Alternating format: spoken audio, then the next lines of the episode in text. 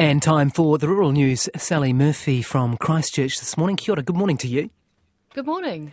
ACC targeting on farm accidents. I see a lot of these ads from ACC uh, warning you not to jump off waterfalls and things. Are the messages yeah. getting through to farmers? Yeah, well, they say accident claims for on farm injuries remaining steady over time means messages about safety are getting through. Just over 22,600 farm related injury claims were made last year, a similar number to the year prior. The most common cause of injuries were loss of balance or personal control, injuries from lifting or carrying, and being struck by a person or animal.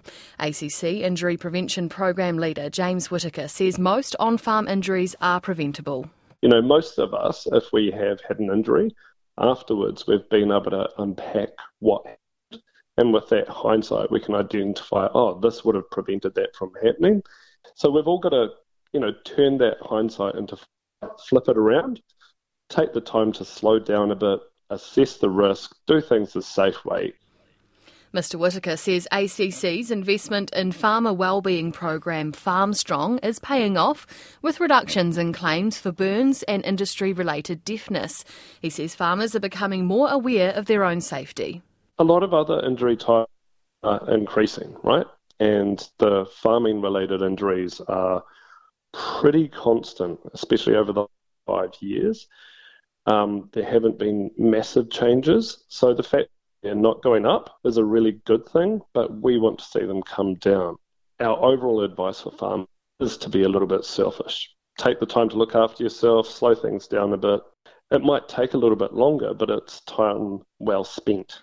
It means you're not going to have injuries that keep you from doing other things you need to do. James Whitaker says farm related injury claims over the last five years have cost ACC over $420 million. Now, most of the claims related to back injuries, followed by knee and shoulder injuries. Now, this wet weather has been putting a bit of a dampener on shearing gangs in the North Island. Yeah, they're starting to fall behind in their work. The recent wet weather in the North Island has left gangs weeks behind, and that's being compounded by the fact that some sheep can't get to sheds for shearing due to damage on farms. Shearing Contractors Association President Mark Barrowcliff says wet weather right through December and January meant crews were already behind, but the most recent deluge has made things worse. Just getting further behind as, as the pile grows more lambs coming on board.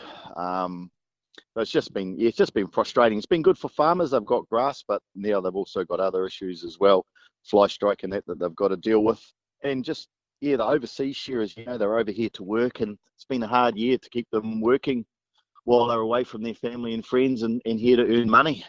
Normally, by now we're uh, we're finishing in the North Island and, and starting to head down to the South Island to help those guys a lot of contractors still need their staff back up here in the North Island to finish.